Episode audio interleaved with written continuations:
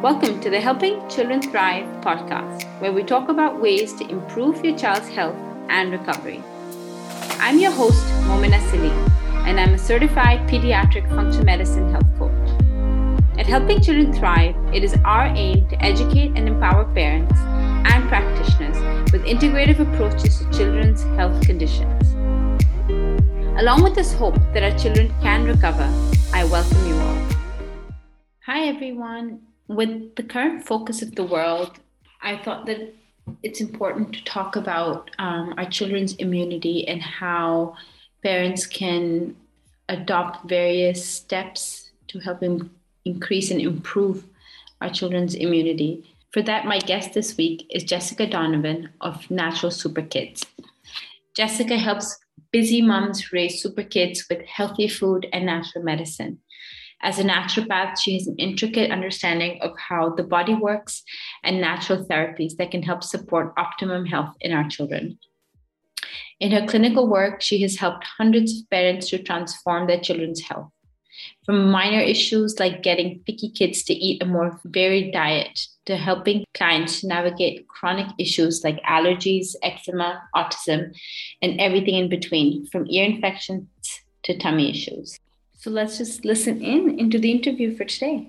Hi, Jessica. How are you? I'm so excited to have you here today. Hello. I'm so excited to be here. Thank you so much. Yeah. Well, um, you know, I like to start off by asking everyone that comes on what got them on this whole journey. So, you know, tell us a little bit more about yourself and how you got started. Yeah, sure. It's always interesting, isn't it, going back and, and hearing how people get into into what they're doing. So as you know, it's quite commonly true for naturopaths. Um, it, it, all started with my own health challenges and concerns as a teenager for me. So I developed pretty severe acne, which as a teenager is really devastating. Um, and, the, you know, it's quite a long story, but really the only solution that the doctors had was to go on the pill, the oral contraceptive pill. And at the time I did that because I was desperate for, for clear skin. I had some hormonal cycle issues as well. So the doctor prescribed the pill for me and I started taking it. This was, I was 15, so very young now looking back to, to start taking, you know, those synthetic hormones. And the pill it solved my problems my skin cleared up my periods became regular some of those pesky period kind of symptoms that i had disappeared and so I thought I was I was cured. Um, so I think it was six months later I came off of the pill and realized that I was not cured, and that was really my first insight into well, this isn't actually solving the problem, and this is just a band aid solution that works. Um, but what about you know even even my 16 year old self was thinking, what about when I want to have babies? How is this going to work? And um, so I started find like looking for another solution and and went and saw a naturopath. And that's when you know this whole world opened up about how food and nutrition can affect um, our health and our skin and our hormones and um, and also gut health. And and I'd had some digestive symptoms that I just kind of thought were normal for me. Um, but they cleared up as well when I started making these changes. And now I know that there's that big link between kind of skin and gut health. Um, and so I decided this is what I wanted to do because I'd gotten such great results. Uh, so I, I studied to be a naturopath, and that was that was 20 years ago or over 20 years ago. That was I graduated in in 2000. So uh, yeah, that's kind of the, the short kind of version of my story. Yeah, it's you know it's it's amazing how all of us kind of get into it through our own personal journeys right? It's it's kind mm-hmm. of what mm-hmm. gives us that that motivation to go out and help other people. Because if it helped us we want to help others and get them that information. Um, and so you exactly. children, right? So predominantly um, that's your your demographic that you work with. And there are not that many of us out there. So it's it's amazing to have more and more people work with children I think one of the mm. things that I wanted to talk to you about, and I think um, parents of children who don't necessarily have any diagnosis, but just you know our regular children who are in school, in in kindergartens, etc. Parents just want to know how can they make their children feel better and keep them stronger. How can they keep their immune system going? So, can you just talk a little bit more about that? Yeah, sure. Um, and immunity is a subject that I really love. I've been talking about immunity a lot here in Australia. We're heading into winter, so it's sort of top of mind for a lot of parents. And I think, you know, a nice, strong, robust, healthy immune system in kids can have so many benefits. Obviously, um, it means that they don't catch all of the bugs that are going around, and it means that they bounce back from illness a lot quicker as well. Um, but with with immunity, it's really all about balance. So I always talk about um, the immune system as sort of having two main sides. This is obviously very simplified because the immune system is very complex, but there's that side of the immune system that helps defend us against bacteria, virus, microbes. And that's often what we're thinking about when we're thinking about immunity. But then there's the other side of the immune system um, that needs to kind of keep things regulated. So uh, it needs to make sure that we're not, and our kids are not reacting to you know certain foods and certain substances within the environment. So with immunity it's really all about you know strengthening and balancing. And as as we know you know allergies and other atopic conditions like eczema and asthma and hay fever um, are really on the rise as well. So when we're looking after our kids immune system um, you know we're helping to combat a lot of those really common issues that we're seeing in kids. And i like to kind of take it back to basics uh, there's all kinds of remedies and things that can really help to supercharge our, our kids' immune systems. But I think we need to really look at those basics and get those right first. So, you know, the food and nutrition that's going into our kids is really important. Uh, and we need to be aware that, that it's nutrition that powers our kids' immune systems. And that's one of the big reasons that kids are getting you know sicker more often um, these days and also you know thinking about their environment and their lifestyle as well are they getting enough sleep so these are some of the basics that i like to sort of think about when when we're talking about the immune system yeah, I love that. Um, I think I'd want to unpack that a little bit more for parents to kind of understand when we talk about diet and nutrition, right? What are we talking about? What should they include? What should they look out for? What should they avoid in their children's diet? Yes, great question. Um, because as I said, you know, lots of lots of mums and dads are looking for that that remedy that's you know that magic kind of potion that's going to help their their kids' immune system. And yes, those things can help. Like I'm a big believer in herbal medicine and homeopathic, but food is so commonly overlooked, and uh, food can either sort of deplete and have a negative effect on our immune system, or it can um, replenish and and boost our kids' immune system. So one of the the big kind of um, enemies when it comes to immunity when it, with food is of course sugar. um, so sugar, we we know. I think lots of parents are aware that sugars. I think most of us are aware that sugar is not good for our kids' health in lots of different ways. But what a lot of uh, parents don't understand is that sugar actually depletes immune defenses. So um, when our kids have a high sugar meal or a high sugar snack, then then neutrophils, which are some of their really important white blood cells, they're sort of the first line defense against any sort of microbe that's coming into the body, are slowed down um, and that their function is actually depleted for a good few hours after that sugary meal. So it's almost like sugar um, yeah, like it drugs our our um, our neutrophils and it makes them them slower and and less responsive. Um, and our kids rely on these neutrophils to, to as, a, as an important part of their immune system as well. So high sugar in the diet is a, is a big enemy when it comes to the immune system. Um, and in general, in general terms, sort of processed, refined food that is lacking in nutrients is not going to do our kids' immune systems any favors either so they're the things that are sort of more more depleting and, and on the negative side. And then when we look on the positive side there's lots of key nutrients that are important in immunity. And um, a few of those are vitamin c uh, and zinc and vitamin D and vitamin A. And so these are often nutrients that are lacking in our kids' diets because they're eating more processed food, more nutrient depleted food, more sugar in their diet, which has that other negative effect of depleting some of these key immune nutrients as well. So I think, in general terms, if we can try and get more whole foods into our kids' diet, so foods that come straight from nature is a good way to think about that fruits and vegetables and good quality proteins and nuts and seeds and whole grains so things that have got a lot of nutrition in them.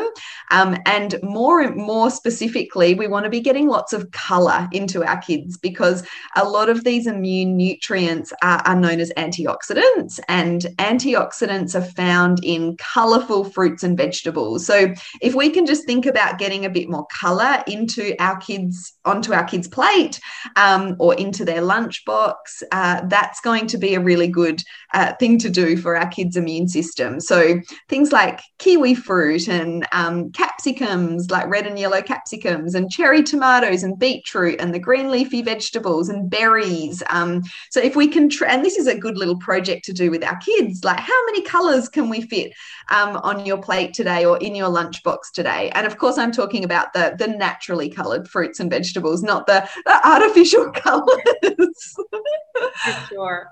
Yeah. yeah. really interesting. I love playing that. Um, I love telling all, all, the families that I work with, try to get your kids to eat the rainbow. So, you know, when they're younger, they're learning the colors in school. So it's something that they come back um, and then want to kind of have a project that you said. See how many colors can you eat in the day, right? Start counting and see what you're doing and how that's going.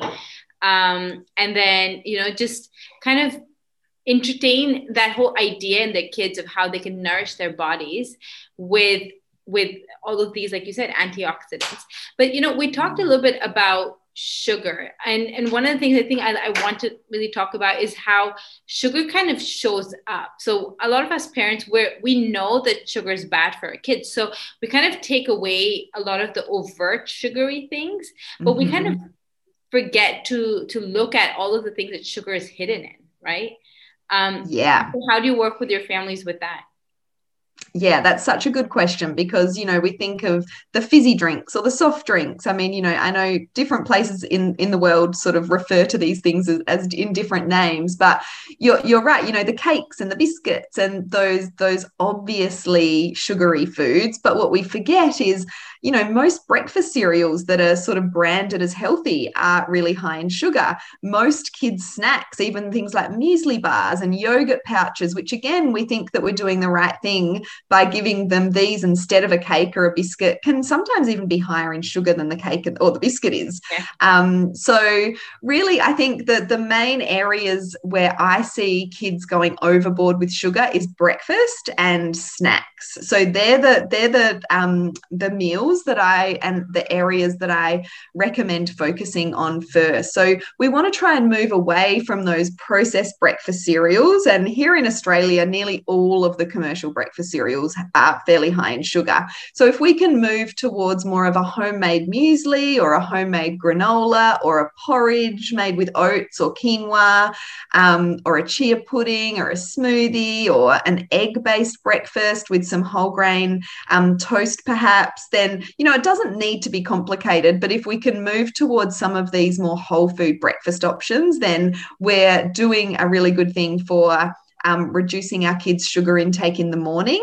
And then if we can look at our kids' snacks as well, you know, anything that comes in a packet is is generally going to be fairly high in sugar. And look, we don't need to cut those things out completely. My kids definitely still have some packet food, um, but we'll do we'll do a, a, bake up on a Sunday afternoon and make some sort of healthier cookies. Um, so it doesn't have to be this kind of boring healthy food if we're if we're baking from scratch, which doesn't need to take a lot of time, um, then we can we can control the amount of sugar that's going into those foods. So yeah, breakfast and snacks are are the areas that I recommend starting with when we're when we're talking about sugar. But also, I'll just say that a lot of savory foods have sugar in them as well. So, those pre made pasta sauces and curry sauces and marinades um, will often have a, a fair bit of sugar um, in, in them as well. So, we want to be, be careful of that too. And it really does add up, right? When you start put, crunching the numbers in from things that are savory and sweet, by the end of the day, you've consumed so much more than what the, the daily recommendation is. Exactly. Yeah, it's really easy to go overboard with sugar. Yeah. And so for families, you know, when we talk about asking them to eat more whole food, more, you know, just food that that's not processed, one of the questions that I always get back is, you know, but my kid is so picky. Like, how can I get mm-hmm. my my fussy eater to eat a variety of food or eat that whole rainbow that we're asking them to eat? And so, how do you help your families with that? Yeah and this is a big thing that comes up within our community at natural super kids as well is the the fussiness. You know we know if we do this learning like like your podcast um, is sort of aimed at do educate educating parents on you know making better choices but then the other side of it is that the kids have got to eat it you know? It's one thing to put it in front of them uh, but what if they refuse it? So I think that you know this is a really big topic, but there's a few things that I that I would recommend sort of starting um, to think about. One is uh, the division of responsibility. I'm not sure if you've heard about this this before, but as parents, we are responsible for you know what we're serving up for dinner or whatever meal it might be, um, and you know where we're going to eat and how the sort of mealtime looks in our home. But our kids are responsible for how much of that they're going to eat and what portions they're going to eat. So that takes the pressure off us as parents. But the important thing is that this is what we're having. There's not, you know, these endless kind of options afterwards if you don't if you don't eat them. Um, so that's one area where I see parents sort of go wrong. It's like, oh well, you know, I don't want to put them, I don't want them to go to bed with a full tummy. So I gave them that that sandwich that they wanted instead of dinner, or I gave them that that bowl of cereal instead, of, uh, you know, of dinner. And this is where if, if kids know that there's another option um, other than the the chicken and broccoli or whatever that might be on their plate, then you know we're we're not going we're not doing them any favors in terms of um, you know broadening the types of foods that they eat by offering them endless sort of options uh, you know after dinner or or whatever meal it might be. So just keeping in mind that that division of responsibility we don't need to force our kids to eat um, but we, we need to kind of hold those boundaries of this is what there is available for you um, and you can pick and choose what you're going to eat. Um, another really handy tip that uh, can work really well for, for kids that don't like kind of certain foods on their plate is for them to have a, a learning plate next to their main plate. So you don't have to eat it. You can pop it onto your learning, learning to like or learning to eat plate and just encouraging them to um, just even have that exposure so have it in front of them um, you know maybe they touch it maybe they play with it maybe they they kiss it maybe they lick it it sounds very um, kind of uh, strange to some parents but the, the what we know from the research is that the more exposure kids have to uh, fruits and vegetables and other foods the more likely they will be to eat it long term. So, yeah, those tips. And the other thing I like to encourage parents to do is think about those foods that your kids do like to eat. Um, and think about ways that you can supercharge or increase the nutrition in those foods. So, for example, pancakes. You know, most kids will like pancakes. We can make a healthier version of pancakes by making some some small changes over time. So, kids might be used to just having pancakes with a whole heap of syrup on top. Maybe we can pop some berries on top um, or to the side so that they um, are increasing that antioxidant intake. Maybe we can start to reduce the amount of sugar that we're putting into the pancake batter. Maybe we can change the type of flour that we're using in the pancake batter to a more whole grain flour often these changes need to be made slowly and it can feel really painful as parents you know to, to make these changes so slowly but over time that kind of approach can work really well as well. Yeah you know and it's really about sticking to this plan that you have and not expecting it to have answers in the first few days that you make these changes but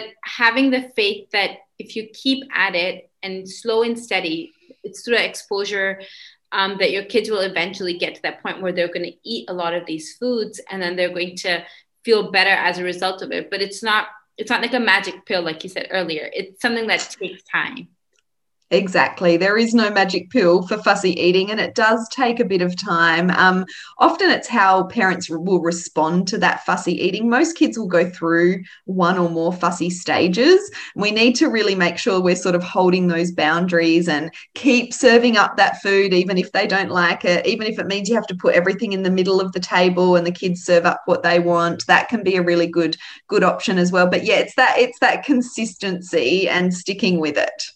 Yeah. Um, you know, earlier you spoke about um, the environmental impact on our on our immunity as well, right? So I wanted to kind of come mm-hmm. back to that a little bit as well. Um, what does that entail? Yeah, so so much that I could say about this. Obviously, with the the pandemic over the last couple of years, there's been an increase in the amount of you know antibacterial chemicals and um, you know hygiene and sanitation. And what we know is that you know overly sanitizing and being overly hygienic doesn't do our kids immune systems any favors. So our uh, our kids' immune systems need to develop as ours do. You know, even as adults, our immune systems are still developing, and for that development to happen, um, we need to be exposed to different microbes. Uh, and so when we are living in this sort of highly sanitized world, which you know, in some ways it's you know necessary with things that are going on at the moment, um, but we do just want to make sure that we're looking at that in a sort of in sort of a balanced way because um, we know that exposure to microbes helps to develop a healthy immune system and helps to develop a healthy microbiome, which is important in our kids' immune system and gut health, which affects their mental health and so many more things. So, um, getting our kids outside regularly is a really good way for them to be exposed to different microbes. We know this kind of more indoor lifestyle that our kids are leading these days is having a detrimental effect on, on immunity. And it's one of the many factors that is thought to be believed in the, to be um, a big part of the, the rise in allergies and atopic conditions because our kids just aren't getting that exposure to, to the outdoor environment and all of those microbes um, that they do just from playing outside. And of course, there's that vitamin D exposure that's really important for the immune system as well, that they are lacking if they're spending too much time inside. So, um, a simple thing that we can do, um, which is important for us adults uh, just as much as it is for kids, is to, to get outside more. And there are certain chemicals um, antibacterial chemicals and things like bleaches and things that, that do have a negative impact on our kids' immune system. So if we can move towards, you know, low tox cleaning products, low tox um, personal care products, uh, then that can can do our kids' immune systems lots of favors as well. Yeah, and you know, it's sometimes it sounds very overwhelming the number of changes that parents have to make. But you know, one of the things that I, I, I like to to ask parents to do and i'm sure that you have that in your um, in your group as well is just asking them to pick somewhere and start with one thing and then slowly and gradually incorporating changes as you start to feel more comfortable with those changes. How how, how do you recommend parents go about that?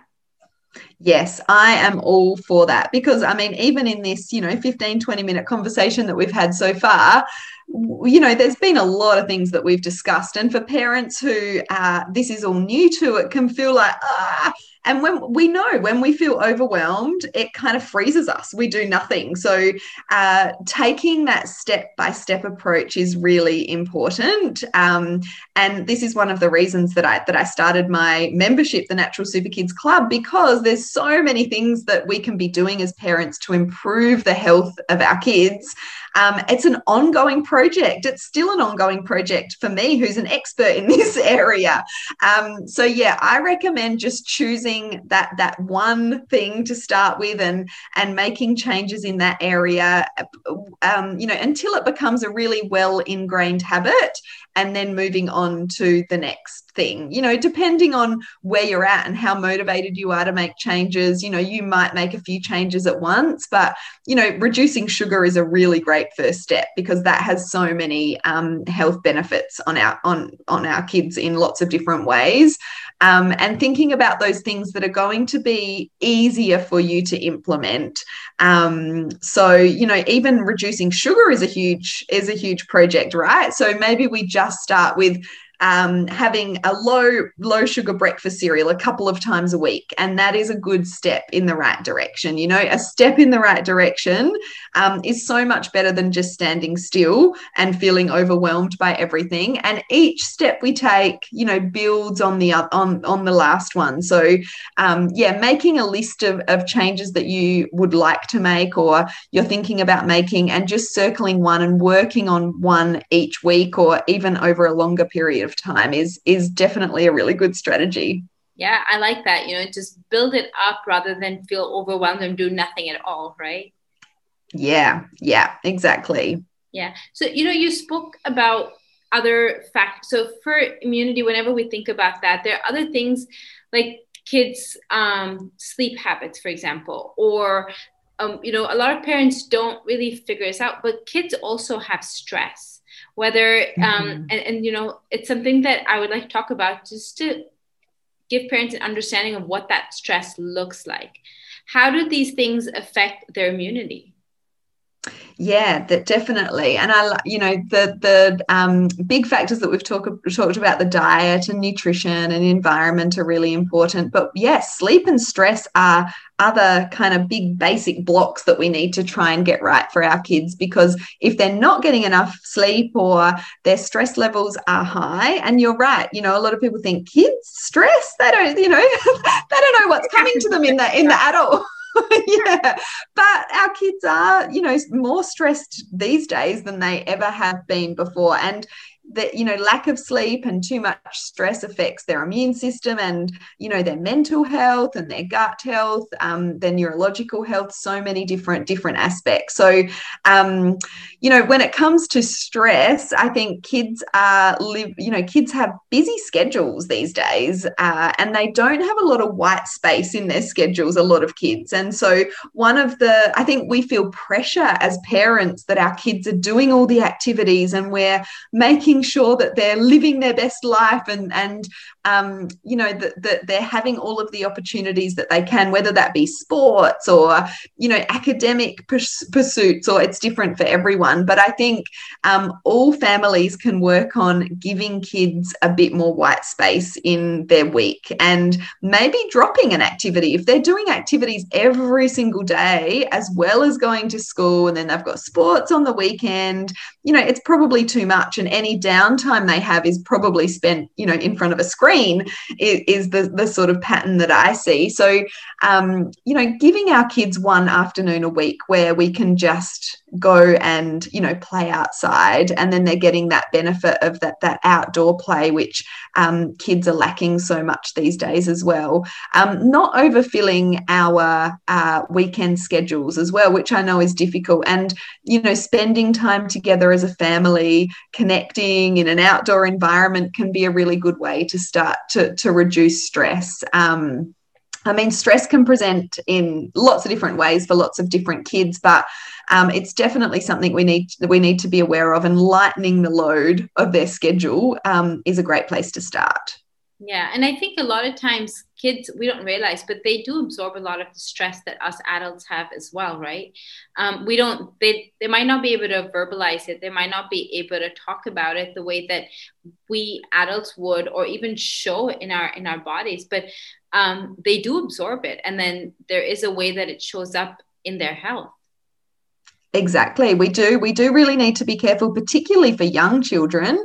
Um, you know, what we talk about in front of them, what they're exposed to in terms of media, um, news. Like I've always been very, um, you know, not letting my kids see the news. They're a bit older now. My kids are 11 and 13. So, uh, but still, I mean, the world is a pretty scary place. And the news, particularly, it's all about all the bad news stories that are going on. I know I feel stressed after watching the news. So imagine what it's doing um, yeah to our kids. So really being careful of those you know conversations that you're having. We don't we don't need to kind of wrap them up in cotton wool and not let them know anything about what's going on. But we do want to really be careful what we're what messages we're exposing them to and trying to keep the environment you know somewhat somewhat positive. Um yeah yeah, no, and it makes sense because it's something that we're building their bodies up. Right now, they're children, but I mean, it's going to have an impact on them when they're older.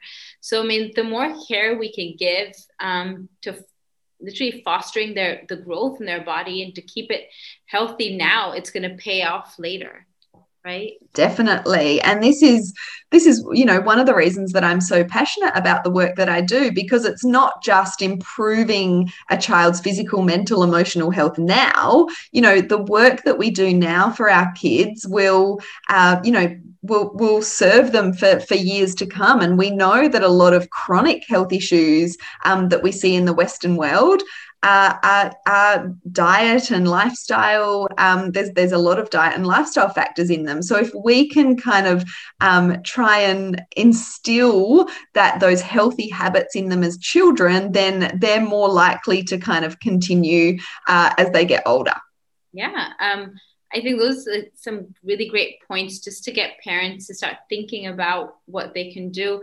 Um, where can families find you? Where can they reach out to? Where can they learn from you?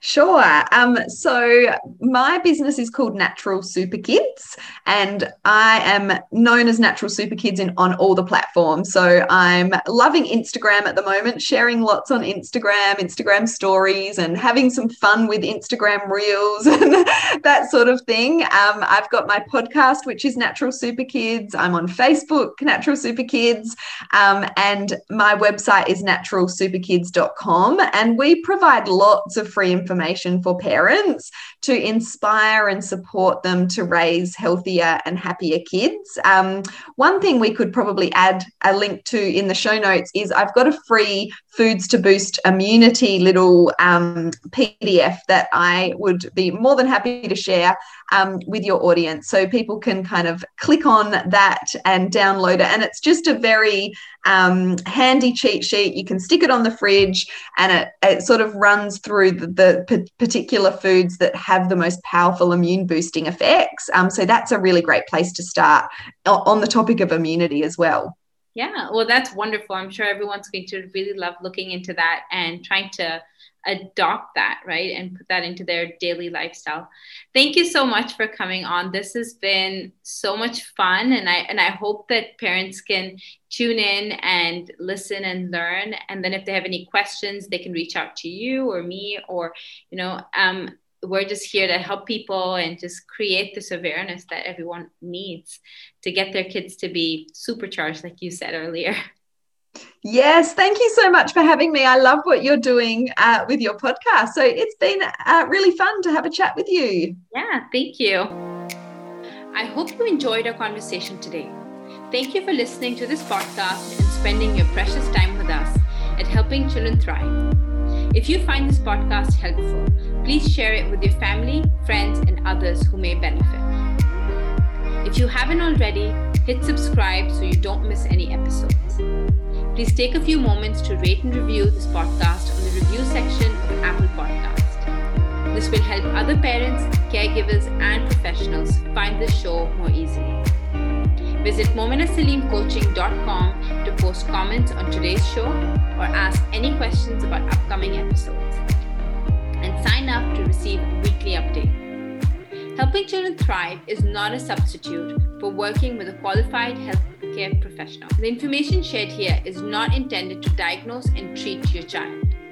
Before implementing anything discussed here on the podcast, make sure to consult your healthcare practitioner. See you all next week.